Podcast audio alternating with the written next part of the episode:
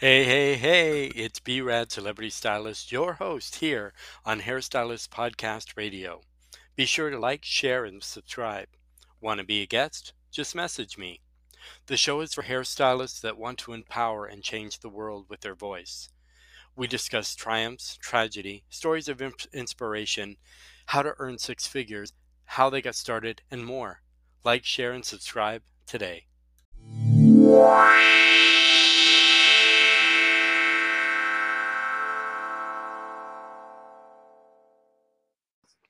Hey, hey, hey, it's B Rad Celebrity Hairstylist here, your host of the Hairstylist Empowerment Podcast. Today we have an exciting guest from Fuzz Hair in Toronto, Ontario. She also has a special project, which we'll talk about later, uh, coming in the podcast. So I want to say welcome, Kristen. Hey, Brad. How are you? Great. So I'm I've been I've been looking you up online, and I know you have some exciting projects going. You know, you have a great studio and a great. So we just want to dive in a little bit. So we're gonna just get right in there with our audience. So first, kind of tell us a little bit about yourself, a little bit about your background. Uh, yeah, I've been a hairstylist for 15 years in Toronto. I uh, opened a hair salon 10 years ago. It's called Fuzz Hair Studio. Well, it's called mm-hmm. Fuzz Hair. Mm-hmm. Um, uh, we are in Leslieville in Toronto, so the east end of the city.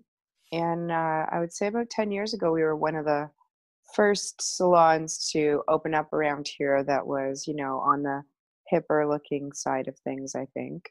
Um, but since then, this the this end of the city has really developed. So it's been great. There are a lot more salons around now, and uh, yeah, we've been going strong for ten years. And um, I'm also the executive director and founder of an initiative called the Dress Code Project, which is a not for profit that uh, is essentially um, gaining momentum. We have 173 salons worldwide right now, but we are um, an alliance of safer space salons for the LGBTQ community to come and get a haircut and not get misgendered. Mm-hmm. And that's something that's very important. That's something I really want to dive into, but I want to leave it for a little bit later mm-hmm. in the mm-hmm. show when we can concentrate on it because I think it's such a big. Um, it's a big thing for people. I don't want to say too much now because it's say probably with that it's probably one of my hot buttons. Uh, yeah, you, yeah. You, you, always have things that you're really passionate about, totally. and you're like, I just want to get into that, get yeah. into that now. So, did you always want to become a hairstylist? Uh, no, not really. Oh. I was in I was in fil- film first. I went to school for film okay. uh, production. I worked in film for a little while, but um, I just it wasn't really for me. It was um, something I still enjoy playing a little around with a little bit, but mm-hmm. it wasn't really what I could see myself doing as a career. So um, my mother was a hairstylist mm-hmm. for 44 years, mm-hmm. and um, you know I was talking to her one day and not sure what I wanted to do, and I kind of felt a bit lost, I think, because I'd already gone to school and mm-hmm. had a, you know, I had a degree, so I didn't want to go back to school. And she suggested hair. Mm-hmm. And, um, you know, um, she, she was explaining all of the wonderful things it had done for her in her life. And, you know, she had her own shop at one point, then had kids and uh, sold the shop, but started working in a salon, renting a chair. Mm-hmm. And um, she worked with those ladies in that salon for 25 years. Oh, and wow. Yeah, and they all were they all became good friends, and mm-hmm. uh, this was in Dundas, Ontario, and okay. um, yeah, and so uh, I just saw that she had had a good life from it. She was still able to have it like have an interesting day where it wasn't always the same thing, and I think it was also creative, so that was important to me. So I decided to apply to school. I went to school and uh, did a year, and that was mm-hmm. it. Wow. Yeah. So it's similar to my story. It's funny. We're both hairstylists now, but we both didn't want to do hair at the beginning because yes. myself, it's mm-hmm. similar. I was in, um, I was doing a lot of theater and film. So I figured oh, okay. because if I couldn't the only reason I took hair was if I couldn't get my foot in the door, at least if I did hair, that would help me get a foot in the door. So if I couldn't get on stage or working on film, then I could just do hair and still work on sets, which I actually did. I did like some movies, some some videos, some things oh, like nice. that. So I did. Uh, a few a few years of that as a performer, and then same. I went my first year and said, okay, I've gone to school for a year. I'll do it at least a year, and then yeah. I did five years, and then and then I started doing a lot of competition and stage, and, oh, and nice. then became a platform artist, and then became a celebrity stylist, and then you know, and now I educate all across Canada, the U.S., and I still do film, television, video, all that kind of oh, stuff. Nice. So, but it's funny how the career, you know, kind of goes that you don't realize that oh well maybe this is something that i can do to change people's lives to be so much so much better so now you say you're a salon owner so what did what was the decision that kind of said hey i i'm, I'm a stylist now i kind of want to have my own business and be you know an entrepreneur uh, well i think that i sort of had that in my dna mm-hmm. um, mm-hmm. Both my parents owned their own businesses and um, I worked for both of them on and off. Mm-hmm. And I think I saw them do that. I think I saw that they could have a nice life doing that. And I also think I really just didn't want to work for someone else. Mm-hmm. Um, yeah, I think that probably always ends up being the reason, isn't it? Yes. But um, but yeah, I just thought there were a lot of things because I had gone to school and then gone to school again for hair. So, mm-hmm. you know, I wasn't coming out of high school and doing this. Mm-hmm. Um, so I think there were just a lot of things in my, you know, um, career mm-hmm. uh, that I saw I could do better as a boss. I thought, yes. and in, to be honest with you, initially I wasn't even thinking of being a boss, but I just thought if I ever did, you know, get the opportunity to be a boss, there were a lot of things I could do differently and mm-hmm. hopefully better, better for the environment, you know, like the environment around me, you know. Mm-hmm. So yeah. do you so do you have any views on so now as an owner so now there's a lot of uh, uh, places popping up. They first started in the U.S., but now they're coming to Canada. They're like uh, salon suites. So, yeah. would you say it would be better as an entrepreneur to have an actual storefront or work from a salon suite? Well, I think that maybe if you are uh, an established stylist that's been in the industry for a little while, and you're able to stay in the area that you've built up your clientele, that the salon suites are maybe not a bad idea. Mm-hmm. Um, you know, I think that if if you're someone that wanted to be, you know, in control of your own your own life and you wanted mm-hmm. to be your own boss without having to have employees, then a salon suite could be a great way to go. Mm-hmm. Um, and uh, I think that if you're new I think mm-hmm. that it could it could be definitely be a bit more challenging for sure. Yeah, exactly. Yeah. So so with having a staff, do you have kind of any words for our audience of what you should look for when you're, you know, creating or or having, you know, a team that that works with you?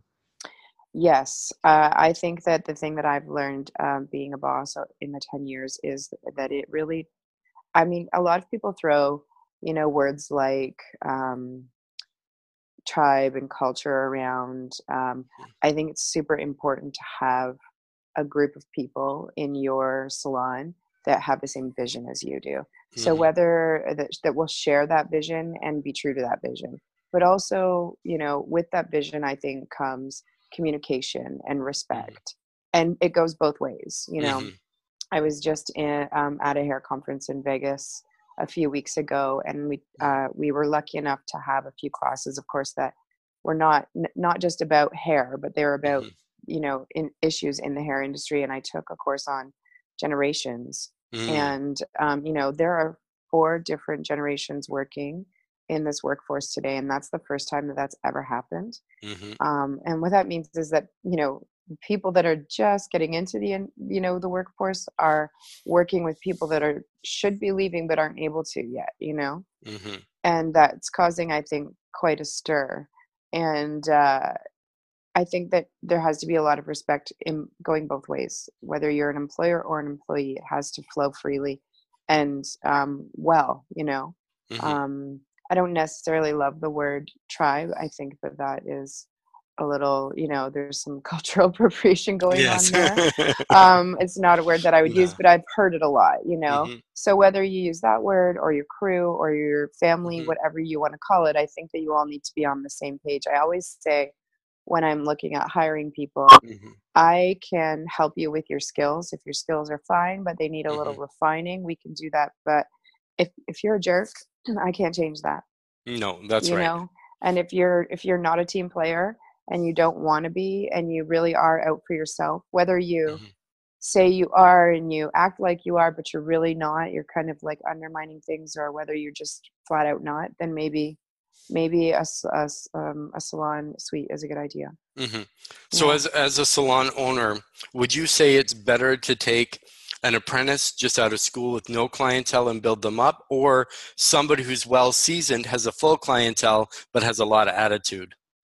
Well, I think they both yeah. Well, you threw the attitude curve in. Yeah. Um, but personally speaking, I think there can be benefits to both of those scenarios. Mhm. Um, I think that pulling someone out of school and you know, I currently have someone in my salon that is in that from that situation. Mhm. Went to school, apprenticed with us. We went through the apprentice program with her uh, through the uh, colleges of trades Mhm. and um, you know she's now working as an incredible colorist in my salon Mhm. she and and also she gets myself she gets my manager and we get her you know Mhm.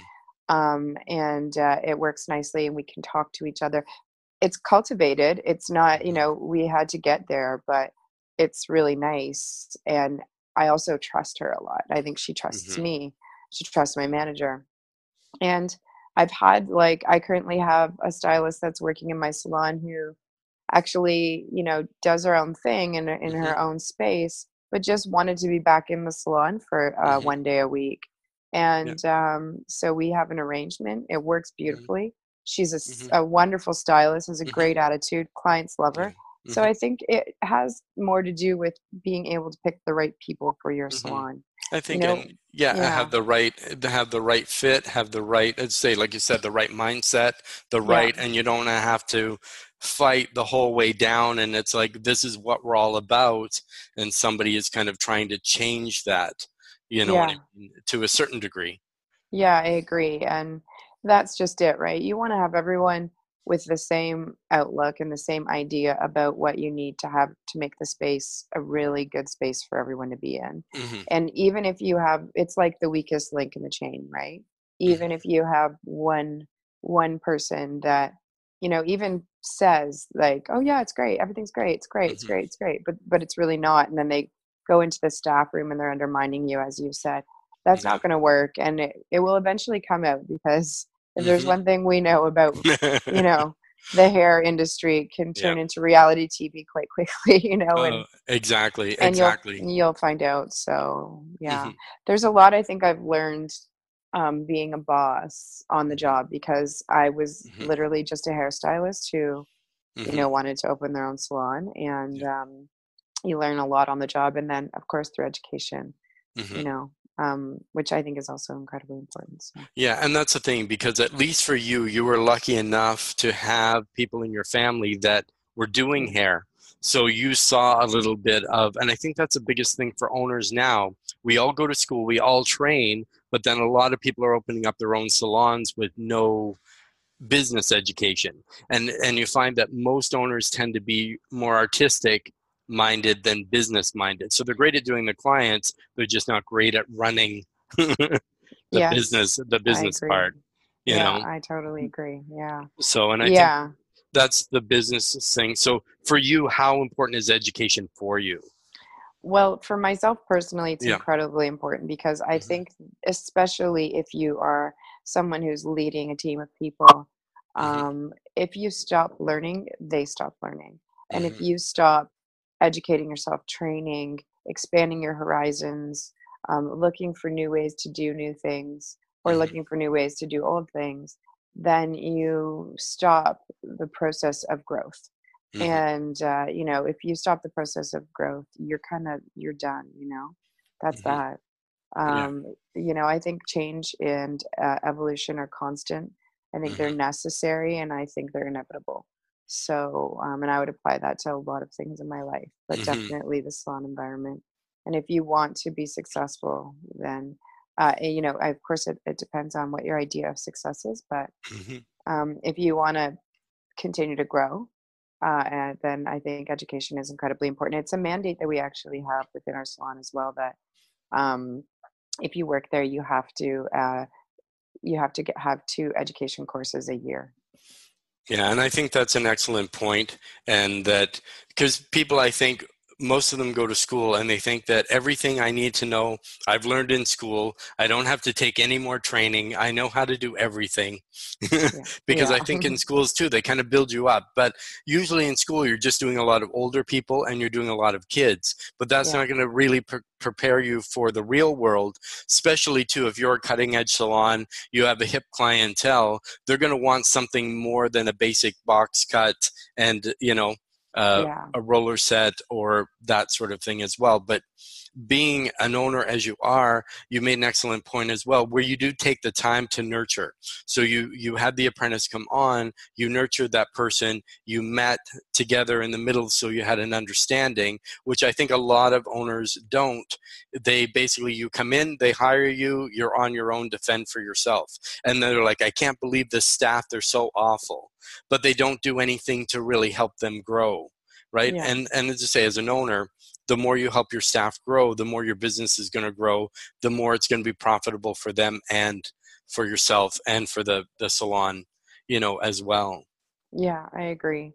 Um, yeah, I think, you know, you can be the kind of boss that just blames everything or you can take responsibility for things. And, um, you know, I think that I've, you know, learned a lot of things. I'm constantly learning. I will never know everything there is to know. And every time I think, I know something, I find 10 things out about that something that I didn't know before. Yes. Yeah. Um, so, uh, you know, for me in my space, what tends to work is um, communication, constant, uh, constantly being in touch with each other. I mean, we're a, you know, we're a one salon space and mm-hmm. um, we all work on the same floor together.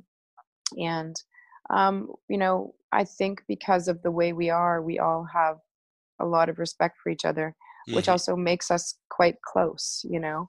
And um, I think that I don't even think that my employees would let me get away with just being like, okay, I've hired you all. Now go do your thing. Like they mm-hmm. hold me accountable every single day. Yes. And um, I'm pretty lucky for that. So mm-hmm. yeah.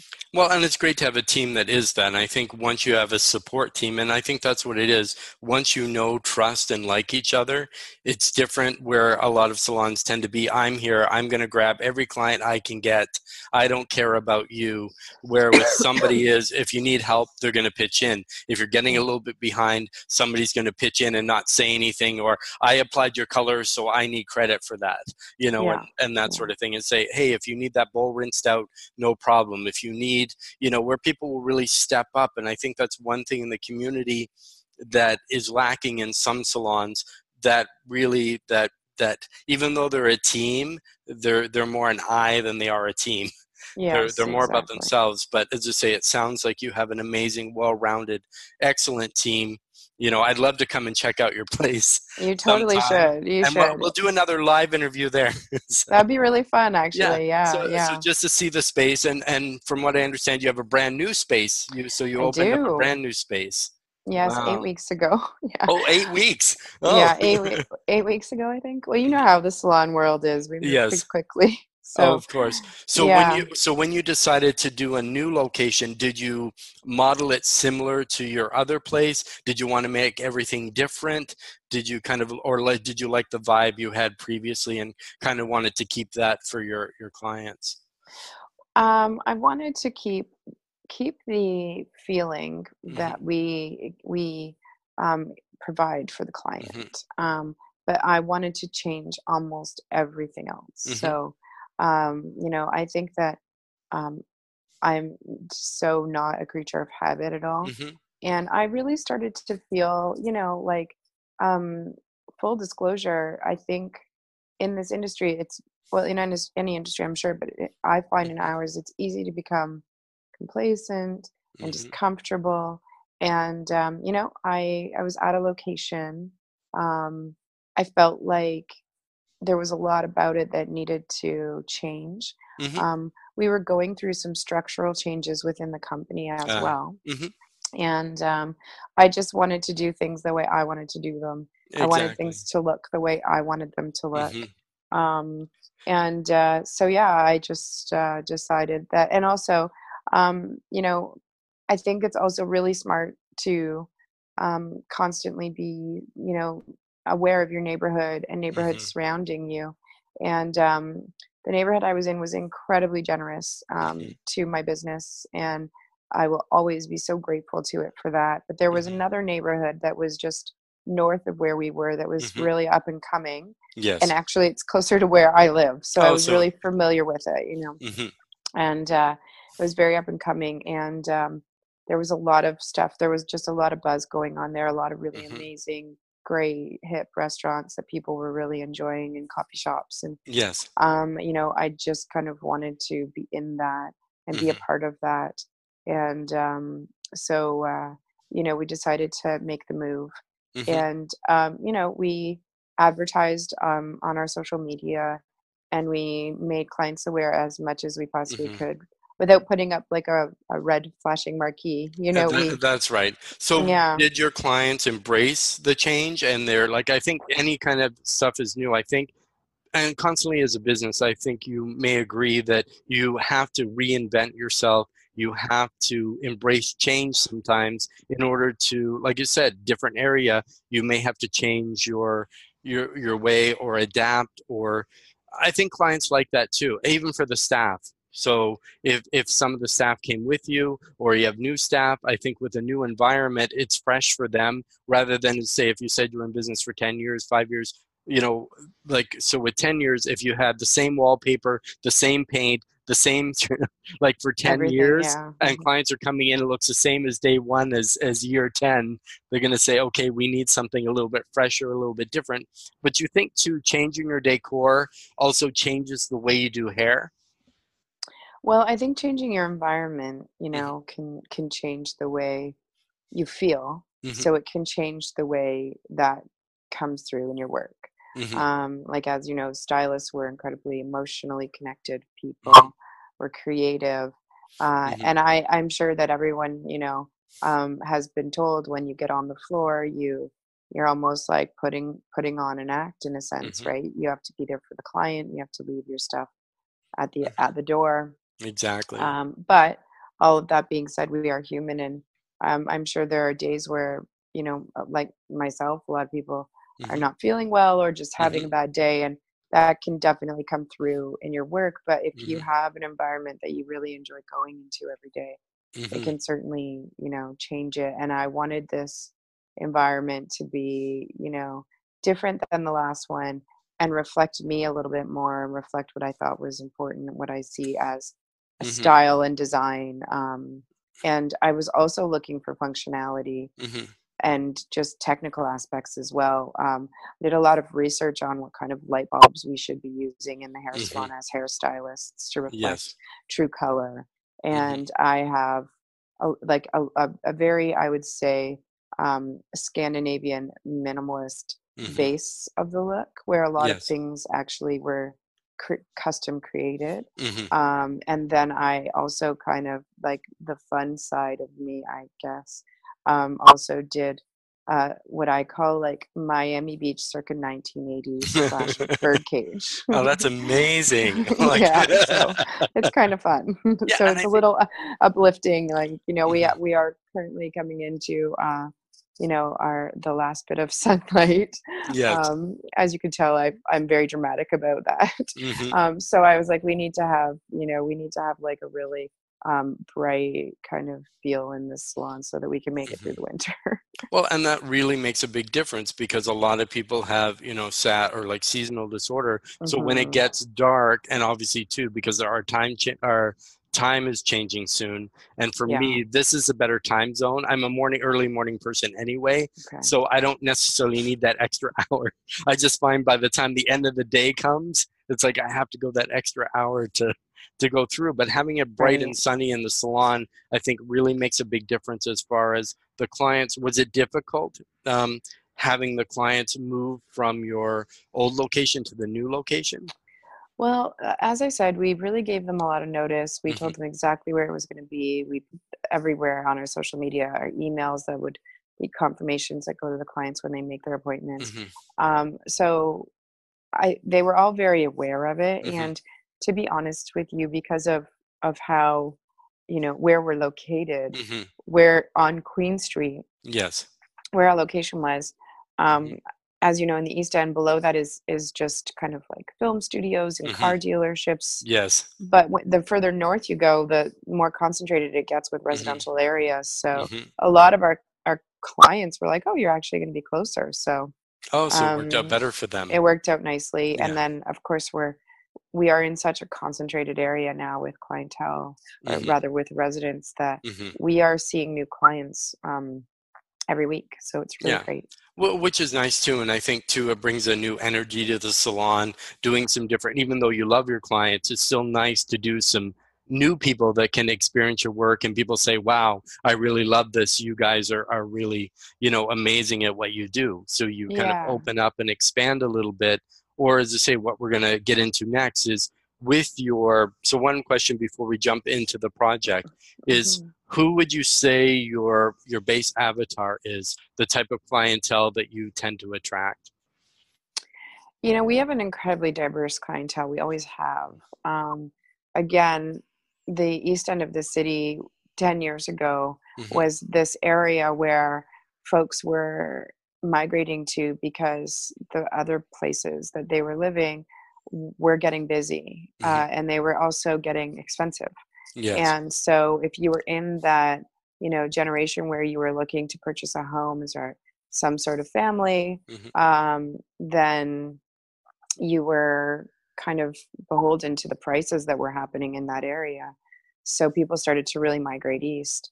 And mm-hmm. so we had this this really diverse and interesting clientele of people that had lived in the East End for mm-hmm you know 20 plus years and then folks that were coming from downtown and other places and then just incredibly diverse communities as well like the east end is um, completely rich with like um, you know i'm in the middle of east chinatown and uh, the india bazaar Oh, so, you know, okay. so oh, really, I know, I know they are. You're in, yes. Yeah, this really rich cultural yeah. mm-hmm. um, experience. It's just like this fusion going on, and mm-hmm. has been for a while.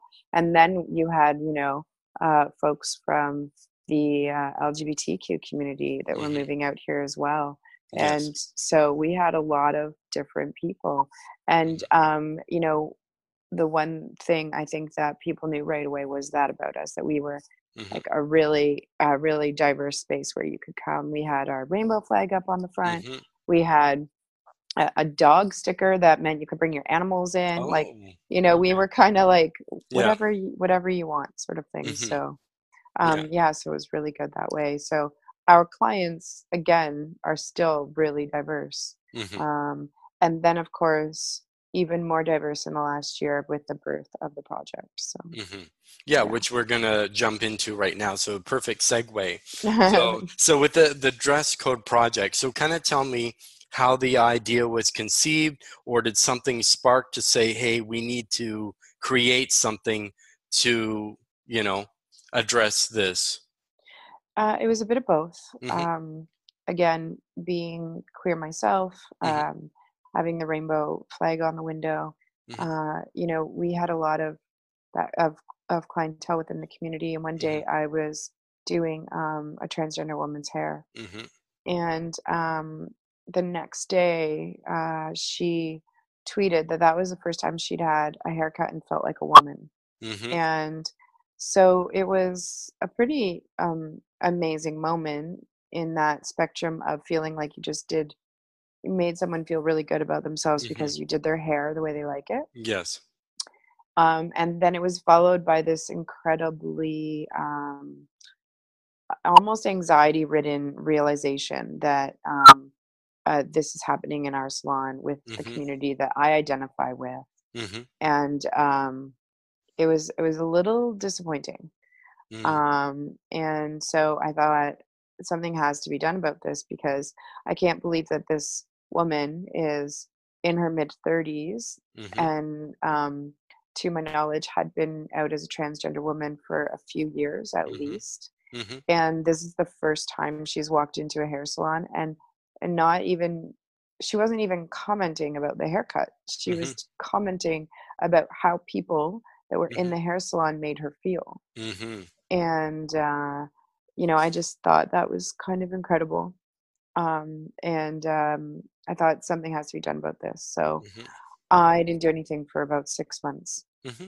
And I just kept thinking about it. Every time I would go somewhere, have a conversation with someone, I would, I would mm-hmm. kind of be reminded in one way or the other and uh, drift off about how how that could happen. Mm-hmm. And then I just decided to um, start talking to the people that I, I, trust that are around me in my circle and uh, mm-hmm. talking to them about this idea and so we started to get some wheels turning for that yeah mm-hmm. and i think that's a big thing because a lot of stylists kind of don't understand um, maybe what to do so if a transgender person comes in or or somebody from the lgbtq community a lot of times people don't know how to and as i say everybody's a person first i believe labels are second but we shouldn't even have labels anyway we're just yeah. people and that's yeah. the way it should be. Um, and that's why I started something similar. It's Hairstylists of Hope, but what we were doing is sensitivity training for the transgender community because a lot of people don't know, a lot of stylists don't know how to maybe soften down a male jaw to be more feminine, how to you know do stuff like that, or how to speak, what pronouns to use that kind yeah. of stuff and and how to address the person and also too you want a safe environment that the person doesn't feel awkward they they feel they feel safe they feel comfortable you know mm-hmm. uh, that sort of thing as well so with yours it's called the dress code project so mm-hmm. when when the dress so tell me now at the moment that like dress code project came to life like now this is something it's real yeah. we're, we're gonna do something and we're gonna make a mark oh it was uh, a year ago over a year mm-hmm. ago it was april um, 20 yeah april of 2018 mm-hmm. 2017 mm-hmm. um, and i just decided that i was gonna you know like i said i had people in my in my group that were really amazing so mm-hmm. uh, for two years we'd done a lot of research we contacted a lot of um, youth groups that mm-hmm. specialize within the lgbtq community mm-hmm. uh, we had done quite a lot of of circles in a sense mm-hmm. getting together with a lot of the kids the youth yes. that go to those talking to them mm-hmm. about everything mm-hmm. and then doing a lot of research in general um, speaking with the folks from the 519 yep mm-hmm. um, getting educated by them yes um, and uh, then i ended up um, just kind of sending about 25 emails to mm-hmm um, people that I knew in the city actually mm-hmm. that own salons. Mm-hmm. Some that I didn't, but I figured would be interested. And just asked them what they thought if we kind of started to make this pact almost, where we mm-hmm. we promised each other we would create safer environments for the LGBTQ plus community with a certain mm-hmm. um, particular to transgender, non mm-hmm. non gender conforming and non binary folks. Mm-hmm. And uh, you know they were all on board I have um, one of the best responses from a good friend of mine mm-hmm. um, who owns Clute Hair in Parkdale, Lisa Berry.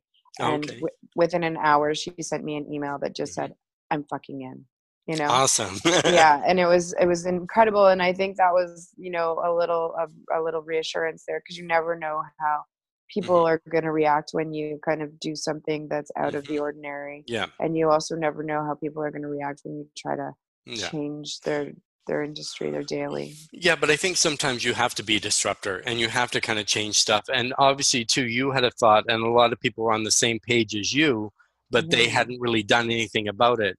But now you're a pioneer and you're creating something that now could be implemented into like into the system right where yeah. now there's now more places offered so so with so if i were to come into a salon would i hmm. recognize do you have some type of decal or so i would know that this shop is okay to go yeah. in yeah yeah we have um a safer space salon sticker it's mm-hmm. a win- little window decal mm-hmm. and um, yeah it just goes in the front of the salon um, like the same place you would put any sticker like a, a rainbow sticker or mm-hmm. anything mm-hmm. at all or you know yeah. near your company logo um, yeah.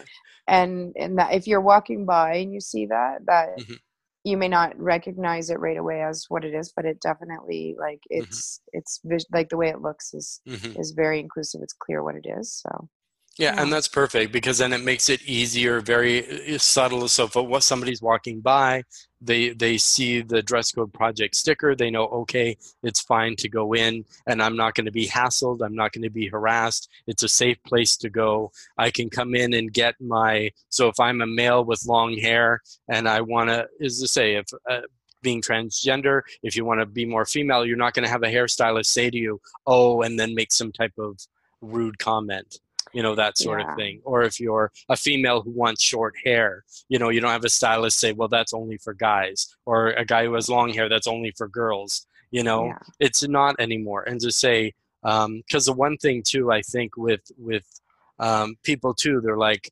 um, so is there any concern as far as pricing and things like that? So if i get a haircut and you get a haircut is there a difference in pricing because of gender?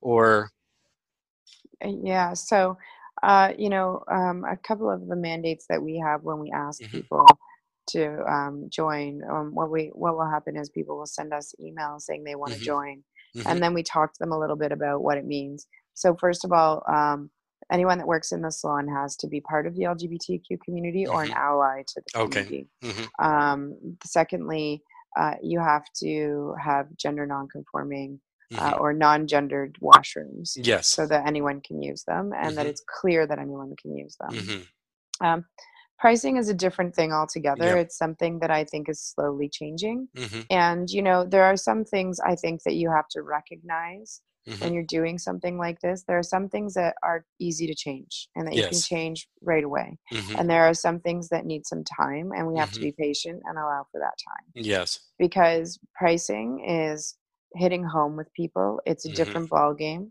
you're now talking about people's financial you know status exactly. the way their mm-hmm. day works um, mm-hmm. and so it's something that i think we have to move gently through and we mm-hmm. are um, so it is not at the moment um, something that has to happen however what is really wonderful about the way this works is that um, within our community I think that we're quite mm-hmm. outspoken mm-hmm. and we do say what it is that we need. So mm-hmm. I've received a lot of, of questions from folks through mm-hmm. email or messenger or whatever, mm-hmm. you know, on the Instagram account, just saying, you know, I went to the salon and they, they still have gendered pricing and they still have okay. gendered, gendered mm-hmm. label services. This happened, this actually happened within the last two weeks. It's happened twice.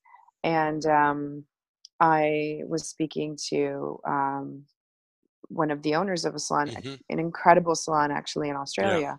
Yeah. Uh, and uh, I was talking to him and I told mm-hmm. him about this email that I got, and he immediately was like, Oh my God, I didn't realize that we hadn't changed that. You know, mm-hmm. the, the other thing is, as a salon owner, you're mm-hmm. not just doing hair and then doing nothing. Exactly. You're literally juggling all day long about mm-hmm. a thousand different things. You're you're mm-hmm. answering I don't know how many questions. Mm-hmm. So you know you need the support and the help of the people that are around you, whether that's a manager mm-hmm. or an assistant or just another stylist or someone who just is in your life to say, mm-hmm. oh hey, we should maybe talk about this. So I think that patience are needed and understanding and time and whatnot. But you know as soon as he realized what was happening he changed that immediately mm-hmm. like without even thinking you know yeah. so and that i think is because of how you know we are going about things mm-hmm. and we're not pushing anything in anyone's faces and yes at, sometimes we are like mm-hmm. if you want to have a conversation with me about hair and gender Mm-hmm. I will tell you all day long that hair has no gender and that pricing them so is ridiculous. Mm-hmm. And you're never going to change my mind about that. No. And it is scientifically proven that hair has no gender. So you can't even argue exactly. So if I have the same mm-hmm. haircut as you, then we should be charged the same, correct? Mm-hmm. Exactly. It you know matter. what I mean? So it shouldn't make a difference. You yeah. know what I mean? Hair is hair, the cut is the cut. Or because, you know, males usually get a lower price, females get a higher price. I understand sometimes why they say it. Females take more. You're doing more uh, texturing work. You're softening the lines. You're doing this. You're doing. But as I say, if you just want a straight haircut, I just need a, a you know a regular haircut. You know what I mean? And it should be. It should be. Or if my hair is long, I used to have hair down past my waist. So mm-hmm. obviously, if I walk in and and a person with short hair walks in, it's going to take a different amount of time with with the yeah. result, right? Yeah, and I also, you know, um, the, the way things are going these days, diversity mm-hmm. is huge, and mm-hmm. I think that within the uh, the Gen, uh, the millennials, mm-hmm. um, I think it was 58 57% or something like that i can't remember oh, the exact wow. number now mm-hmm. um, there was a high percent of people who identify mm-hmm. slowly mm-hmm. solely as completely heterosexual mm-hmm. the new generation the current generation mm-hmm. um, the uh, gen z's yes 48% mm-hmm. identify they're asked the exact same question 48 percent identifies completely heterosexual. Mm-hmm. What that tells to me is that gender is shifting and gender mm-hmm. is fluid. It's yes. not we're not getting rid of males and females. No. What we're saying is that there's more than two genders. Mm-hmm. And as such, we have to recognize that in everything that we do. Mm-hmm. And you know, people these days also by 2020 um, the the Gen Zs will mm-hmm. be 40% of consumers yeah. in mm-hmm. the in in the North America, yes. which means that we really need to consider what their needs are. Mm-hmm. And uh, when it comes to gender, gender expression, their mm-hmm. own personal identity, they do not want to be put in a box. They don't want to be labeled. No. They are um, incredibly fluid, mm-hmm. and so you know, in my salon, because of I think the dress code project because of the way we are, mm-hmm. because of the neighborhood.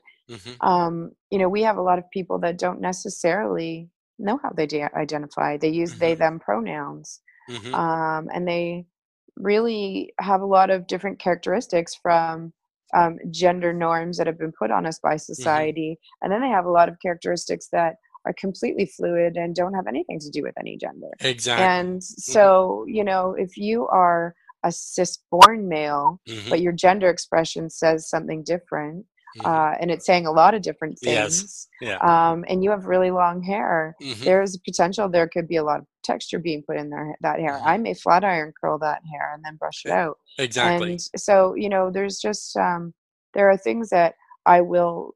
So going back to your original question about mm-hmm. pricing, there are yes. things that right, I'm definitely more lenient about because we need to be able to have mm-hmm. the time to change. And there are mm-hmm. things that I just am not. And no. so, you know, when people see what we're doing, they start to see how um, mm-hmm. pricing makes sense where mm-hmm. all of mm-hmm. this lies. Yeah. And it's a slow change, but it is happening. Mm-hmm. And it's happening a lot more than it was before. Yes. Do you think then instead of having a standardized price list and saying, okay, this is this much, this is this much, mm-hmm. as an artist, it should be more per client based? So depending on what the client's needs are, your time, products used, then your pricing should be based more there as opposed to having a standard thing that says haircut, this price, color, this price where somebody you know needs something different you know because you may do a couple highlights and somebody with really fine hair it doesn't take that much time at all use a little product and then somebody has a lot thicker hair uses a lot more foil but on your list it says partial highlights this much and they yeah. both pay the same yeah so. um i th- yeah i think like like a lot of salons mm-hmm. do the starting at price right? yes and then you um, go from there yeah yeah and i think that it's important to be really you know these days especially with instagram i noticed mm-hmm. there's a lot of um, in the past year a lot of like transparency in our industry about mm-hmm. what they're doing why they're charging what they are charging why the time yes. takes you know takes so long and stuff like that so people understand more mm-hmm. so why they're paying for what they're paying and why mm-hmm. they need so much time to have it done mm-hmm. um, and you know i think that this is no different we personally at my salon we price by length not gender yep, but exactly. i have i have a friend who prices by time oh and, okay yeah and mm-hmm. it makes sense for her and it makes sense for her salon yeah.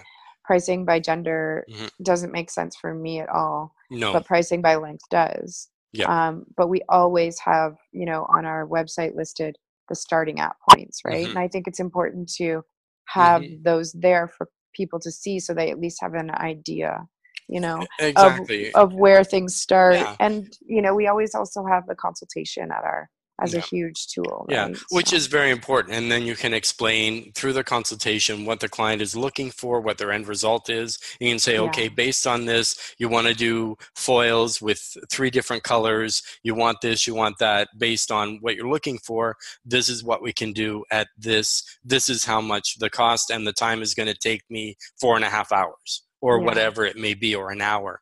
Uh, sort of sort of thing. One shop I did work at, they actually man, woman, child were all the same exact price. Mm, so they yeah. charge by service, not by not by gender. So it's right. just by service. So yeah. if a haircut was this much, man, woman, child all paid the same.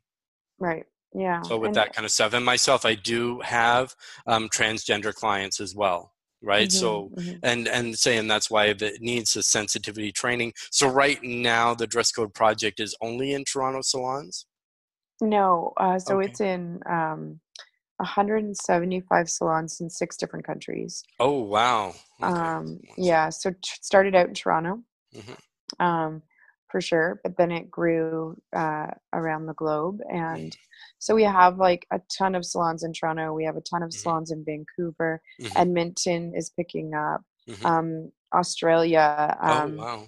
is in yeah. There's I think 13 or 14 salons in Australia. hmm um, yeah, California, um, New Jersey, mm-hmm. North Carolina, Texas. Um, yeah. I think we have them in every, possibly every province okay. um, in Canada. We are mm-hmm. not in the Yukon or Northwest Territories. Okay, to, um, to open that up. But is your your goal eventually to make it as global as possible that everybody you know can hear the message or has the choice to be involved provided they have the required you know um, mm-hmm. the requirements of the group sort of thing like i say so everybody just i want to just get on board but they're not willing to do you know what the standards are or maintain the standards yeah yeah, um, yeah i mean i think that being able to say that we are now an industry that has changed for the better mm-hmm. um, and in my opinion the better in this case means that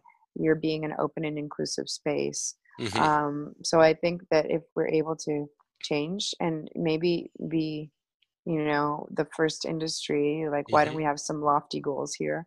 Let's be exactly. the first industry to really take this by the rein and mm-hmm.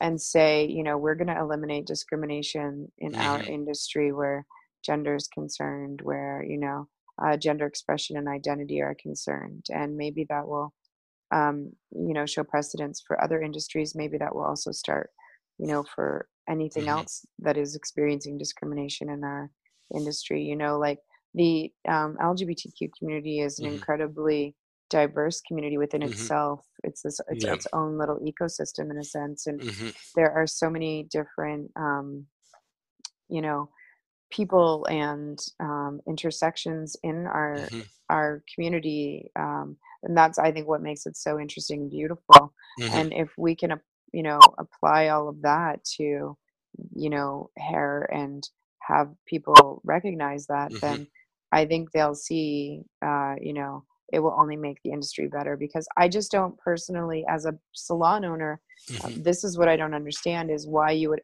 ever want to not let someone come in your door mm-hmm. exactly and just say no i don't want your money. I don't want your business. I don't want and then complain totally. they're not busy.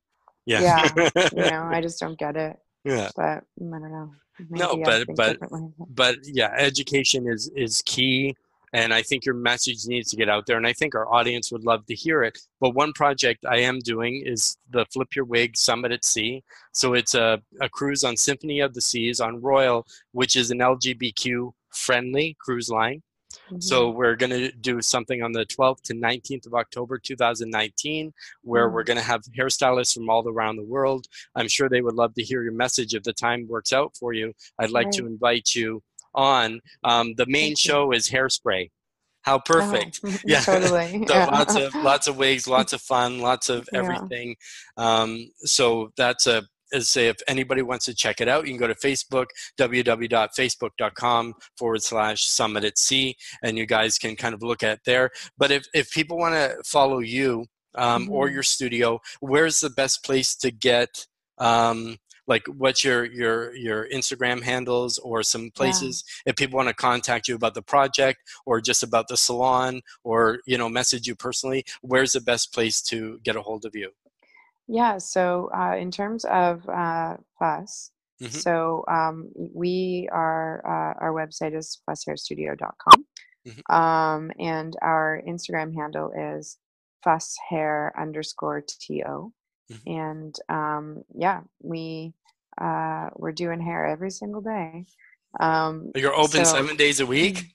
Well, so uh, every single every single day of the, every uh, day uh, you know of the working week. Yeah, I okay. think we do hair in our sleep though, don't Pro- we? With with social media these days. Yeah. yeah, you're all thinking. Yeah. So, so if someone was interested, also being part of the dress code project, mm-hmm. um, how would what's the best way to contact you for that, or do you also have something on Instagram or uh, Facebook they can follow? Yeah, so um, we do have Facebook. It's uh, Dress Code Project. Instagram is the Dress Code Project. Mm-hmm. Instagram is where we do like we really focus for social mm-hmm. media. Um, so that's where you'll get a lot of information. And um, mm-hmm. you know, um, we also have an email address. Mm-hmm. It's uh, dresscodeproject 2016 at gmail.com. If people have questions, they can email us there. Mm-hmm. And our website is huge for us. Um, it's mm-hmm. dresscodeproject.com because the website actually acts as a directory. Mm. So if someone is looking to get a haircut mm-hmm. in a safer space, yes, um, they can go onto the directory, and there is there are buttons on every page mm-hmm. that say "Find a Salon." Yes, and you hit that button, and you put in your postal code or your zip code, mm-hmm. and it will bring up via a map, but also a location list it'll bring up salons that are closest to you mm-hmm. that are all registered dress code project salons um, and you know for salons that want to join mm-hmm. um, very similarly you go onto the website uh, dresscodeproject.com mm-hmm. and you click uh, join us yes. and fill out a form that just is about your information so your salon name your name your phone number stuff like mm-hmm. that and you can write a note mm-hmm. and um, we will email you back with information uh, and we go for there. Oh, that's perfect. Wow. Mm-hmm. Wow. It's been an hour already. Wow. I'm surprised. it just flew right by. Like it's been so amazing chatting with you. I'm sure Thank that you. the audience will love this episode of the Hairstylist Empowerment Podcast. A lot of great information. And so, as I say, definitely look uh, Kristen up if you're in the Toronto area and then it's say if you're if you want to go in you want to check her out. If you want to be part of the dress code project make sure to look her up as well. Follow her on social media and sorry just so, so much. And we covered yeah we covered a lot of uh, hot buttons. I was pretty much um, i was pretty tame today but but it's good. But it's something really that is very important. I don't believe in labels personally. I also believe you should love who you love and that's it you know gender gender is is we're, we're just people. We're just exactly. being and you know i mean people like to make a big deal out of of what and everybody has their choices but i'm so glad you listened to the episode today. I want to say thank you kristen for for being on. We'll definitely connect again um, offline. And as i say i'd love to come and check out your your salon and and maybe do something there. And and uh, yeah. Yeah great. Thanks brad. Yeah it was fun. Thank you so thank you everybody for listening and we'll catch you next time.